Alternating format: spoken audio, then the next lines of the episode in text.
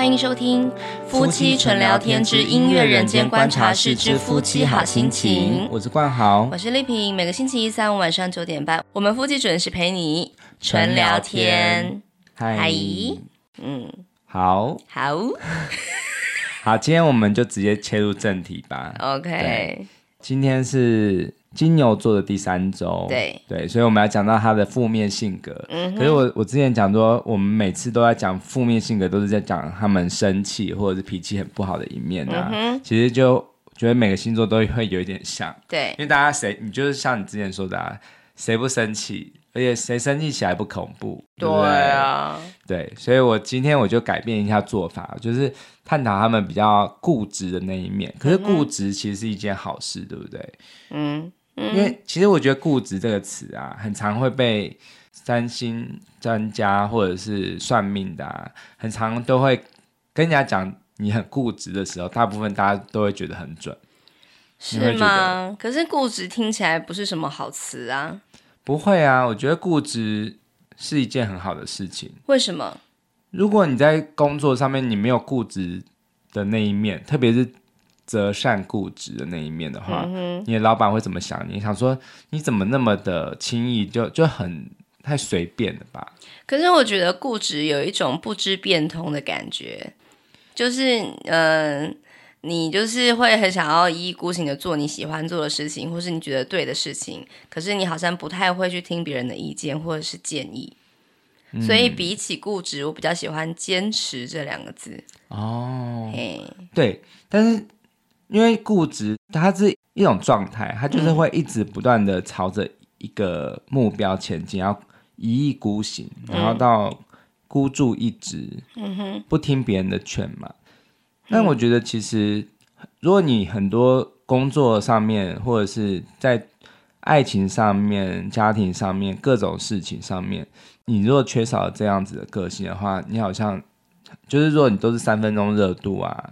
你没有那种坚持到底的那一面，其实很多事都做不成。嗯哼，对，像我觉得，嗯，像日本，特别是日本，嗯、譬如说茶道啊，或者是什么花道，各种他们的一些传统，嗯，其实是非常非常琐碎，而且就是很就很不知变通，你可以这样说了。嗯哼，对，就是譬如说茶一定要这样转啊，然后这样喝啊，嗯，然后要穿着和服什么的，就是。是国外的人都慕名要来学，嗯，而且他是你知道日本这种传统文化，就是你没有三两年的学徒制，不可能，嗯，不可能能够拿到那个证书嘛。对，我觉得这他们的民族性就是这样子，嗯，对。那你会说他不好吗？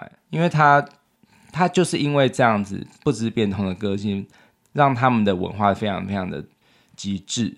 就是、传承下来，对，然后像德国也是啊，嗯、因为德国人就是做事就一板一眼嘛，嗯，但是他们，你知道，我之前我有访问过一个来宾，然后他就说他有住过德国，因为要去德国留学，嗯、他说德国人有多扯，你知道吗？嗯，就譬如说他去他去了一家那个理发院，嗯，然后那个理发师就跟他说，我们要先预约哦。这样，然后说哦好，然后他又说，可是那我现在已经来了怎么办？他说，那个理发师就说，你可以到对面的电话亭去打电话给我。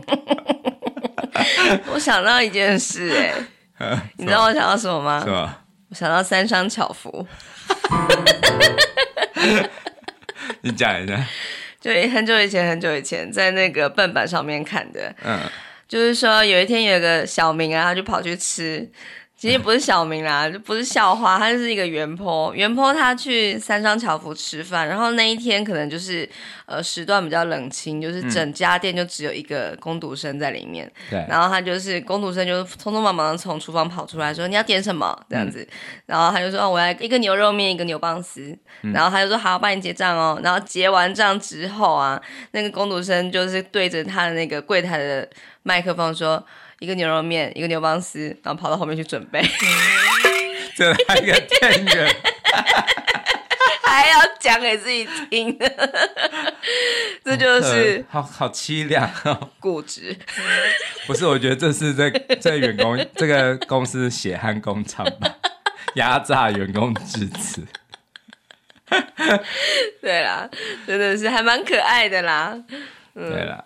好，对，所以你看啊，就是其实我觉得有人说，为什么就是德国和日本，他们其实算是二次世界大战中的战败国嘛，嗯，可是他们可以这么快的就崛起，就是、嗯、而且变成是大家都非常崇敬的国家，就是。嗯你想到德国，你就会觉得哦，他出的产品也很信任，嗯哼，对啊，什么奥迪啊，各种品牌都是嘛。嗯、然后日本也是啊，日本他也嗯，就是我们台湾人都很喜欢用日本货嘛，那就是因为他们这么固执的一面，所以导致他们的东西是品质很有保证，嗯，对，因为他们就是坚持这样，嗯，对。可是你如果真的跟他们相处的话，你会疯掉，嗯，对。就是我相信，如果有曾经在这两地求学工作的人，应该都知道我在说什么。我个人深有所感。对，就是你要讲了吗？你要讲那件事了吗？啊、哪一件事？没有，没有那一件，不是那一件。你现在还身在其中，你无法。我没有要讲啦，哦、我怎么可以？我一定要等到云淡风轻之后，把它拿来当笑话讲。嗯，我就先分享一个，我以前。跟日本老师有一些呃工作上的互动，然后我就真的觉得说，哇，我实在是无法就是用这种方式工作，他们就是非常认真的这样工作。对，就是那时候补习班就是办一个呃类似要怎么讲，嗯。一个同欢会好了，就是师生同欢会，嗯、就是老师补习班办给学生们一起来参加的那种同乐会。对，然后可能会有一些什么，我随便乱说，什么钓金鱼啊，然后什么、嗯、呃寿司体验啊，然后什么和服体验这样子。嗯，反正就是呃拉近师生之间的亲近关系那样的活动嘛。对，然后他们就是会有双语的主持。是，那双语主持我们就是可能一般想说，可能就是呃一个。日本人讲话，然后台湾人旁边翻译嘛，嗯、他们是很要求细致到说，就是所有的讲稿都要写的一丝不苟的，啊，就是日本人说一句，然后台湾人说一句，然后日本人再说一句，台湾人再说一句，这样子，就是不是那种比较 free 的那种形式，就是连主持稿都是这么的，所有人都是念稿。所有人都是念稿，啊、然后我那时候听到的时候，因为我毕竟我也有一些主持的经验嘛，然后我就觉得说，我以为只要准备一些基础的大纲，然后呃比较关键的一些资讯，就是有掌握住的话，那其实你可能拿个手卡就好了。嗯、他们不是，他们就是准备一个小本子。然后就是反复的琢磨，然后那时候我就觉得说，哇，这个有点太细了吧。嗯，然后嗯、呃，我就不太能够适应这样子的工作方式。那这样子的模式，我就只讲主持稿这件事情，嗯，就是可以推演到所有其他的事情，就是一定是 A 做完再做 B，B 做完再做 C。如果说你 A 没做完的话，不可能推到 B 或 C 这样子，嗯的这种细致程度。然后我就觉得说，这个是确实是呃很日本式的做法，他们一定要很坚持，对，确保那个程序是对的嘛，嗯、这样才能够呃就是掌握住全貌。可是我们台湾人就会觉得说啊，就差不多差不多就好啦，干嘛这样子呢？就比较不拘小节的，就是呃直接就可以比较灵活的，就是台湾的话算是比较灵活、比较有弹性的，可以做很多事情。是。所以当时我不太能够适应，嗯，我想日本人应该也不太能够适应台湾了，就是台湾人怎么这么的随便这样子，对，对啊，就是这样子啊。所以我其实我是要讲说，并不是只有台湾好，或是日本才是比较棒的，其实应该是说我们都可以截长补短，然后就是融合出一个比较呃比较好的方式，既有弹性，然后又可以呃。追求细节，这样才是一个好的做法。嗯、没错，嗯，好。所以等一下我在弹这一首曲子的时候啊，嗯、我这首曲子我把它，我还没有什么命名，可是我就觉得它就是一种孤注一掷的感觉，嗯、就是一直不断的往同一个目标前进。嗯，然后其实它有一个特色，第一个是它的拍子要很准。嗯，对，就是你刚才讲到那个每个地方的文化不同嘛，我就想到说像。台湾人就是很爱迟到，嗯，可是日本人真的迟到一分钟都嫌多，嗯、几秒钟应该都嫌多。对啊，没错。对，所以我觉得这是很我很不适合去日本工作的原因。我也不太，因为我真的很会迟到。昨天我刚好听到那个唐启阳鸡酒屋的那个一集，嗯、他就想说。哎，是什么哦？月亮母羊座的人啊，嗯、就是一定会很受不了那种，呃，就是呃，他跟一个妹妹对谈，然后妹妹就说，那月亮母羊座是不是会比较呃，比较不想要拘小节？比方说，呃。不能规定他九点上班，如果你九点零一分的话，就算迟到嘛。嗯，就是他一定会很生气。月亮母羊座的人因为觉得很生气，然后就是唐启阳就说：“我也会很生气。”应该是每个人都会不太想要被管束的这么的极致吧？对啊。但是如果是金牛座的话，也许就觉得嗯，我可能八点五十五就到了这样子。对，嗯。你知道，就特别是我们公司，我觉得我们公司算是非常人性的，嗯、我很喜欢这一点。嗯，就是他们虽然是有打卡啦，嗯、但是他们有十五分钟的宽限啊，对，超好的。你知道为什么吗？真的是非常非常的重要，对我来说很重要。这个因为火车会误点啊。对，呃，火车误点还好，因为我可以拿那个证明。嗯、我是说，我要骑车去公司的时候，我们车位超级超级有够难找，你知道吗？嗯嗯嗯。对，有时候我这样子。它不是一个定点就可以停好，它是要可能有时候要跑很远停，嗯哼，所以有这个宽限，其实它是防君子不防小人。嗯，如果你就是因为我们公司没有出现啊，就是它是十五分钟嘛，嗯，没有出现过一个一种人，就是他每次都是在十五分的时候才来打卡，嗯、不会，因为我差不多就是十点，我十点上班，然后到十点到十点十五分之间，嗯、我差不多是十点零一零二这样子。就来了，我觉得这样很 OK、嗯。可是我的前公司不是这样，我前公司就是他、嗯、就是十，譬如说十点就是十点，嗯，对。那如果十点零一分会怎么样？就是会被，反正就是会被扣钱还是怎样？我跟你讲，我曾经有被扣过。哎，是多少啊？好像十块吧。嗯，我就是在呃一个补习班工作啊，然后我从来没有迟到过。有一天就是因为下大雨，我就只好开车去。嗯，但是因为你也知道，开车就是会比较容易塞车嘛。对。然后我又不想要停太近，因为停太近就是停在那栋大楼底下的话就会比较贵啊。我就选一个比较远的停车场。嗯所以我就不小心迟到了一分钟，嗯，然后我就想说，呃，我有先打电话去跟他讲说，哎，我会迟到一点点这样子，但是我最后是打十点零一分的卡，嗯，被扣十块，超不爽。啊、对呀、啊，但是我也能理解，就是有一些事情的确是不能迟到的，对，对，就是要面试嘛，或者是什么一些很重要的场合，对、啊，然后还有就是，其实我觉得电机啊。或者是一些机械式的工作.他们就是要一丝不苟，因为他们只要一点点没有照的规定的话，那会很惨嘛。对，就是会可能整个机台整个停摆也有可能嘛。Mm hmm. 对，所以我知道，我觉得适度的弹性很重要，可是要适度上紧发条也很重要。对，那我这首曲子对我来说不是我的个性，因为我的个性是比较随性的。譬如说，如果我的个性弹这首曲子，可能就是会比较。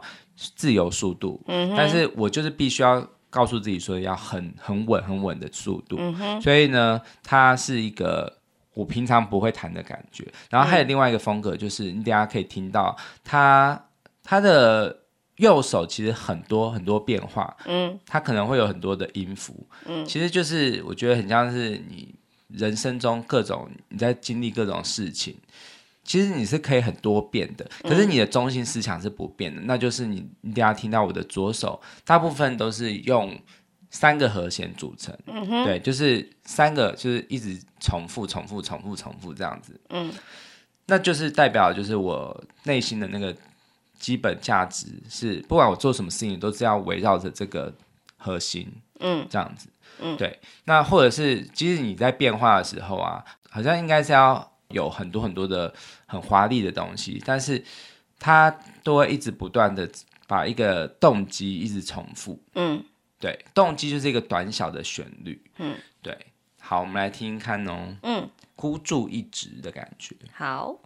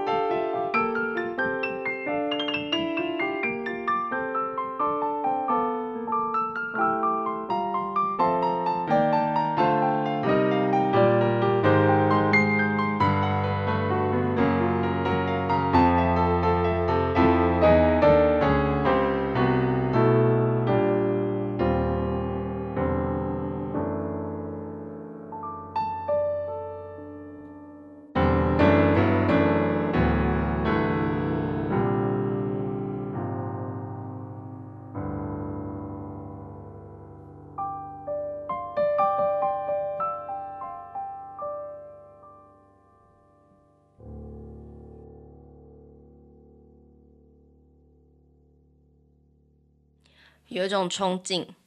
好，我最后的结束啊，其实是完全就是跟金牛座的个性是慢慢的有一点改变，嗯、就是他不是这么的强调准时这件事，你有发现吗？有，他就是，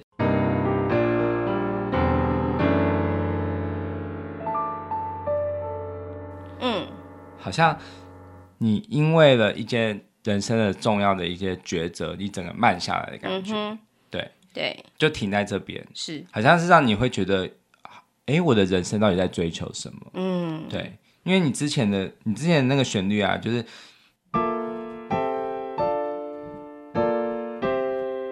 好，这三个和弦啊，其实你可以听到的是这个，嗯，看这个，嗯，好，它其实是一个小调的旋律，对，但它一开始的出发点是一个比较有希望的。就是四级和弦，嗯，好，法、索、拉、西，对。对，就是一二三四，第四个音，好，四级和弦我们听起来就是会比较明亮，有希望嘛。嗯、然后这个是它的五级，四五六，对，四级五级六级，嗯哼，这样子，嗯，然后呢，旋律是。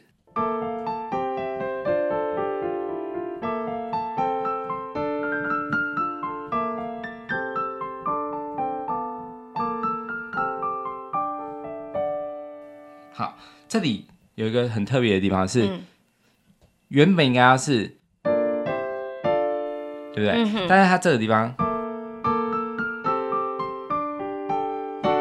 这边很好听。对，它原本是要小调的六级，但是我把中间这个第三个音变升半音，变大调。对，这个就是我觉得它展现出固执的人那个比较。择善固执的那一面，嗯、就是如果是完全不知变通的话，就是，嗯，对，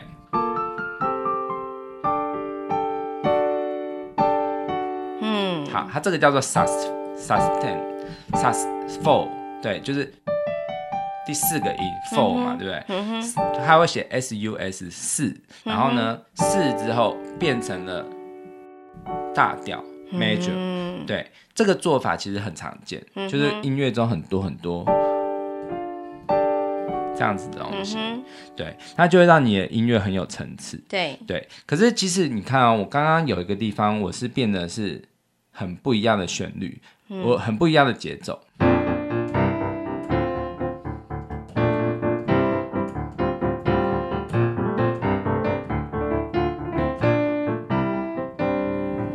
我甚至我可以发展出另外一种做法，就是在我稳定的拍子上面，我可以加上不同的呃切分的节奏。嗯，比如说我试试看哦。嗯。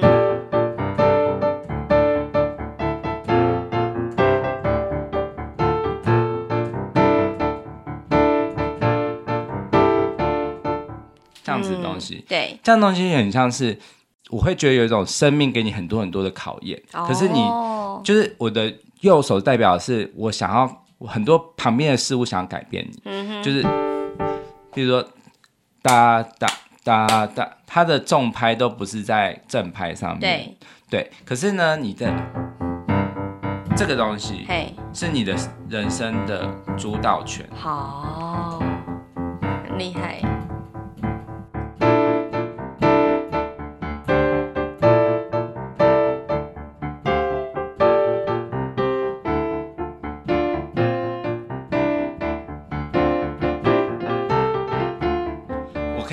即兴下去，好好听哦。对，就是我会觉得那个就是我对于呃人生，如果是你要靠用金牛座的那样子的态度活着的话，他可能会有的状态。嗯，但是呢，你看他后来有一段就是一直不断的往下走。嗯。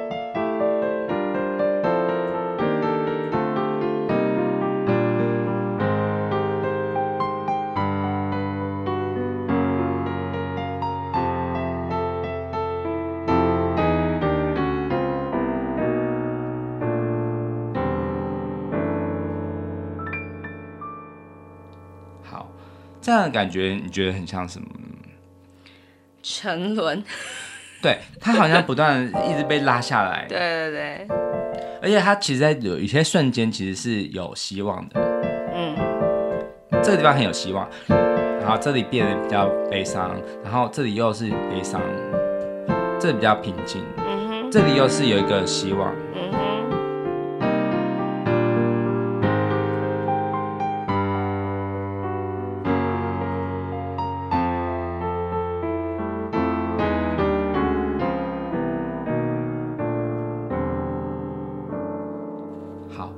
种未完待续的感觉，对，好像你终于可以放下你自己的矜持，嗯哼，然后去展现出一种人生不不一样的态度，嗯哼，对，那我就觉得可以接续的去谈比较双子座的感觉，嗯，双子座就是一个以灵活著称的，可以自由的穿梭在各种情绪中，这样子的态度来活着的一种星座嘛，对，对啊，那我觉得就是。这就是我我觉得研究星座好玩的地方。嗯，我们不是在算命，其实我觉得每个人的身上都有各种星座的特质。对，就是一个像是原型个性的东西。嗯，可是你要怎么样去活用它？我相信，即使是金牛座，它也有很就是非常灵活的一面。嗯，对，那它就是要学习的功课。是，没有错。嗯，嗯，很好听。对，我最近在看。我们前天去看了这次奥斯卡最佳男主角的得奖电影，叫做《父亲》。父亲哦，你觉得怎么样？我真的觉得我不想得这个病，失智症。因为我觉得生病就是自己痛苦也就罢了，嗯、如果是给身边的人麻烦的话，真的是对啊，很不好意思。是，嗯，好，那其实我自己在看的时候，我。因为我之前我也是大家知道他的他在讲的是失智症，可是我不知道他是用这样的方式，对，就是其实反而是有点悬疑片的感觉，对对对，根本就是推理科幻剧啊，对，因为他的脑中世界已经整个迷失了嘛，对对对，对，就是我觉得人家的时空断裂，非常厉害的剧本，对，那其实。我觉得这个男生就是安东尼·霍普金斯演的安东尼这个角色啊，嗯、他就是我心中想象的，我觉得还蛮有金牛座特质的一种呈现。嗯，就是他有很呃人生很追求顶级高贵，然后但是很极致的那一面。嗯、然后譬如说他爱听歌剧嘛，对，就是你听到那种。英国老绅士，我觉得像安东尼·霍普金斯，他非常会诠释这样子的角色。嗯，就譬如说《长日将近》这部电影，他是在演一个老管家，英国老管家。哦、然后就是不管世界怎么流转，就是这个贵族已经没落，可是他还是坚守在自己的岗位上面。然后那种就是，即使世道已经没落，然后这个家已经不需要那么多的管家，可是他还是坚守下来。嗯、即使是他，他就是那种啊，就是。呃，主人都已经离开了，都已经搬家了，嗯、他还是会在那边每天的擦碗盘啊，就是做这种事情的人。哦，好乖哦。他但他形容的就是非常的贴切，就是那种 那种心境的管家，他怎么面对这个世界？嗯，对他，他有一个尊严，嗯、那个尊严很强。对，而且这部小说很有趣，它是一个英国小说，可是它是日本人写的。日本，你是说哪一部？就是《长日将近》。对。那我觉得会写出这样的故事的人，一定是他们的民族性有影响。嗯、就是他，譬如说他日本人嘛，他他有一种感觉，就是譬如说你说很多日本传统的文化，他们在西化过程中，嗯、他们会面临很多的潮流的冲击。嗯、哼对，就是我们譬如说他们都在穿和服的时候，忽然有一天有人告诉你要穿西服的时候，嗯、你知道那种冲击会很大。对，所以就是日本，它就是。在像京都这样的地方，它就残存着很多，就是更非常非常古老的，像艺妓啊或什么的文化嘛。嗯，对。那但是他们怎么在这个这个时代生存？嗯，因为它是几乎是完全不同的，对，完全不同的两个文化价值观。嗯，对。所以我觉得这部电影和小说是很值得一看。嗯，对。好，那呃，就是我回到父亲啊，我觉得他就是一个。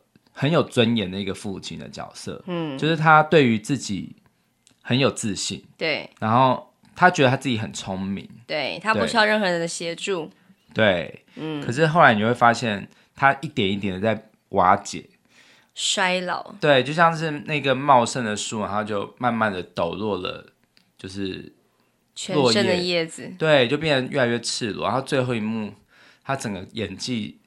真的觉得大爆发，我现在想哭哎、欸。对啊，就是原本是西装笔挺，然后后来就慢慢的、慢慢的，连穿衣服都不会。不要说最后。对，最后就是只剩下一件内衣这样子。对。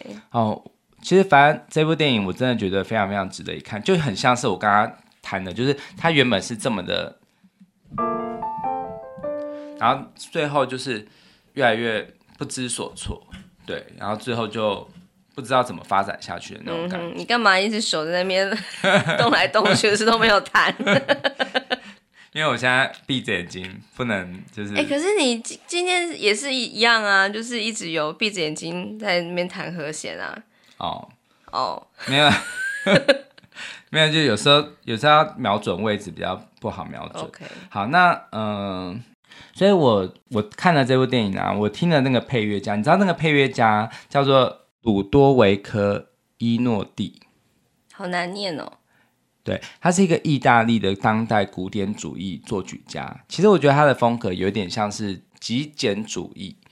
对，什么叫极简主义呢？就是他的整个和弦会一直重复，一直重复，一直重复。嗯。但是旋律上面会有一点点改动，每次会一点点、一点点、一点点。嗯、像久石让啊、坂本龙一，他们都有一种这样子的特质、嗯。对，对，就是。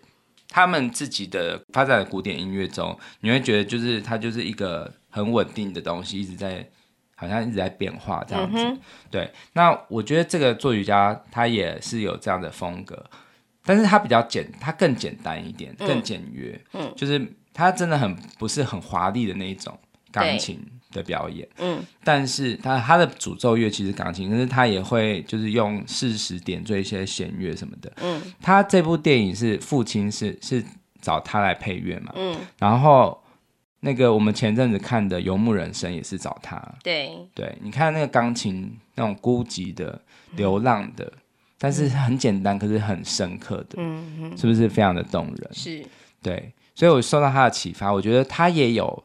它的旋律也带着一点金牛座，嗯、就是金牛座就是慢嘛，嗯，很慢的，然后在一个很安全的范围内，它它的和弦不夸张，就是不会很新潮，嗯，可是很有味道，慢慢慢慢的引领你进入一个心灵的世界的感觉，嗯、对，好，那我现在弹一段，就是我看完父亲，我用他的那种。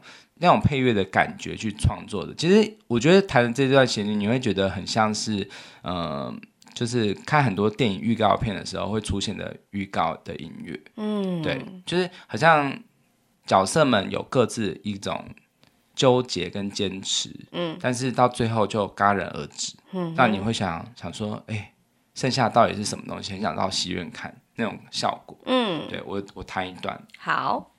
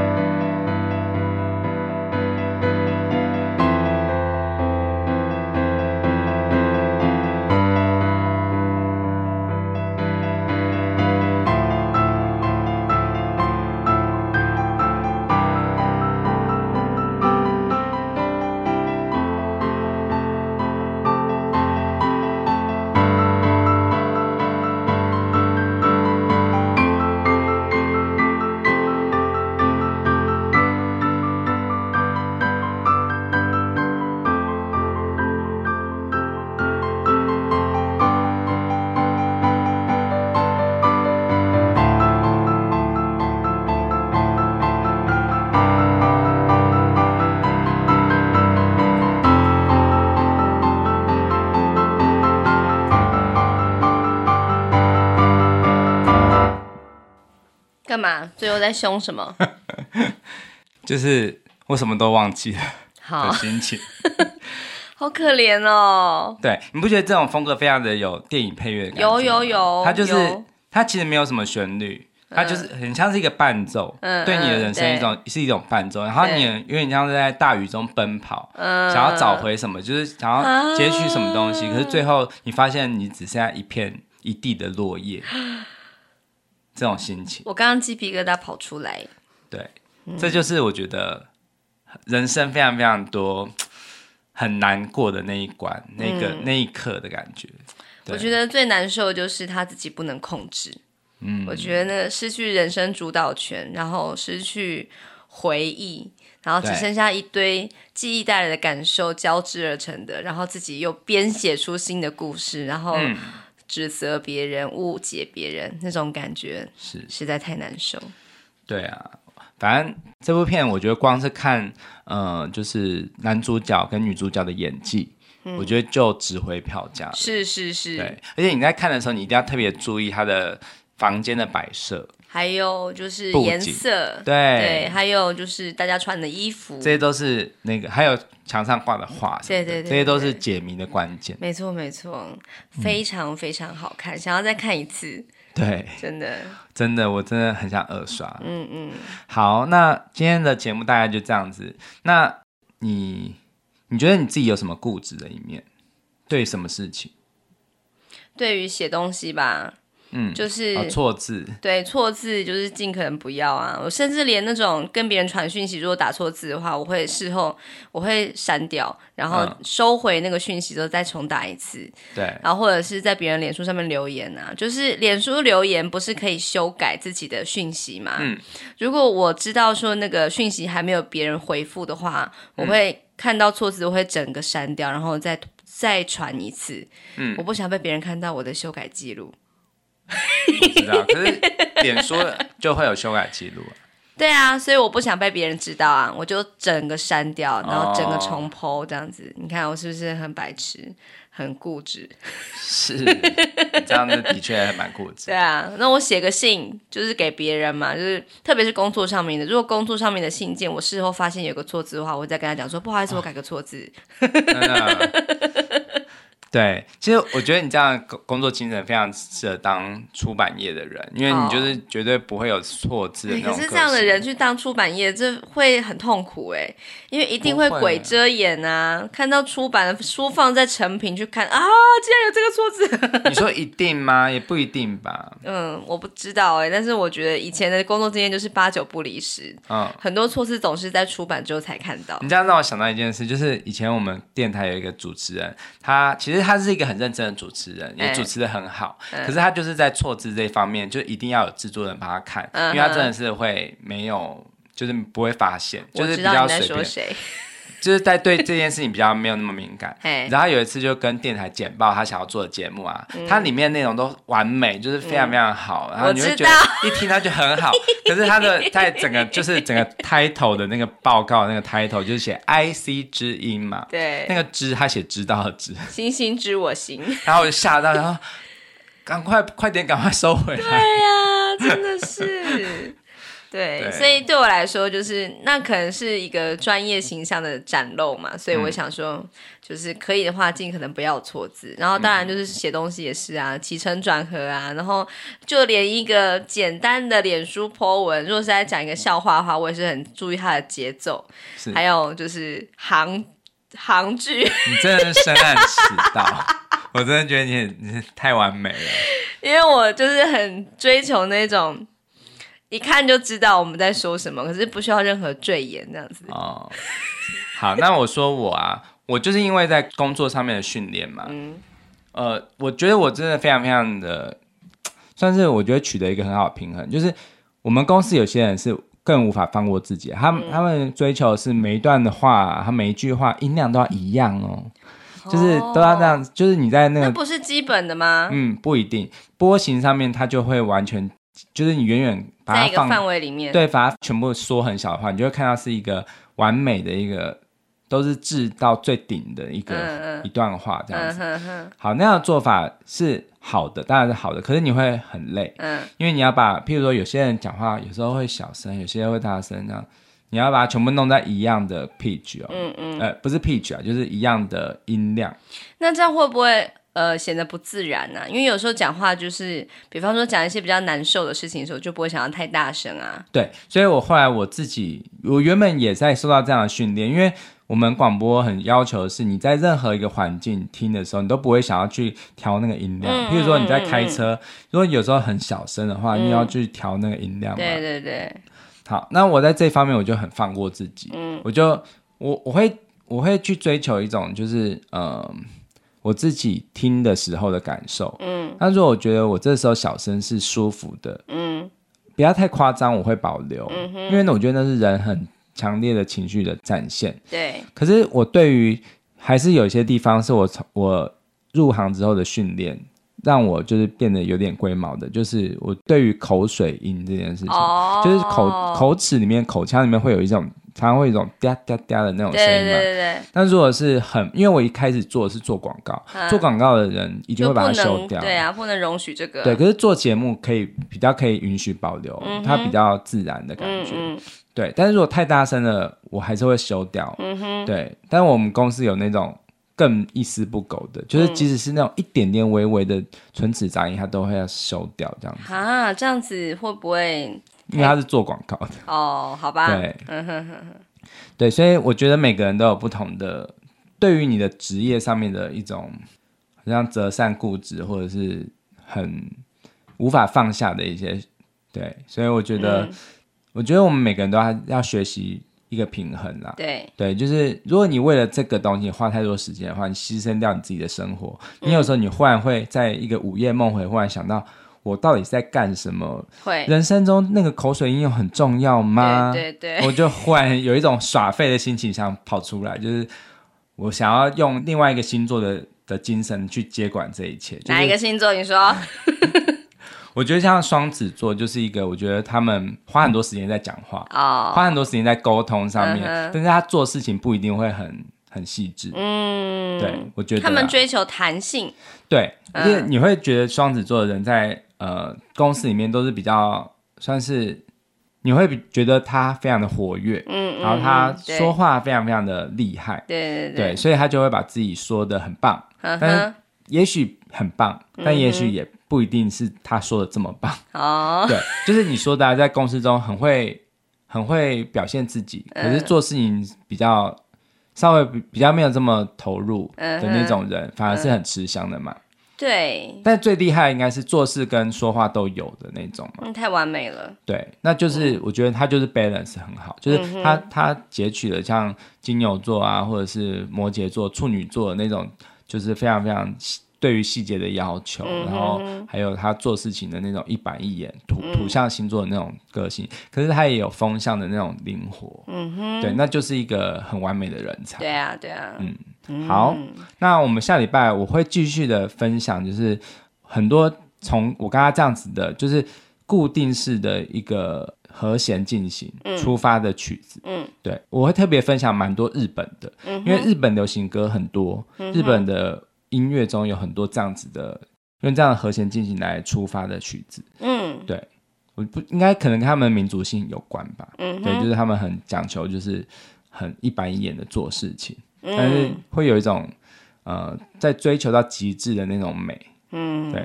好，那这就是当做是金牛座最后的乐理的分享。好哦。对，嗯，好，好，那我们就下礼拜五再见喽。OK，好，好。拜拜，好，拜拜。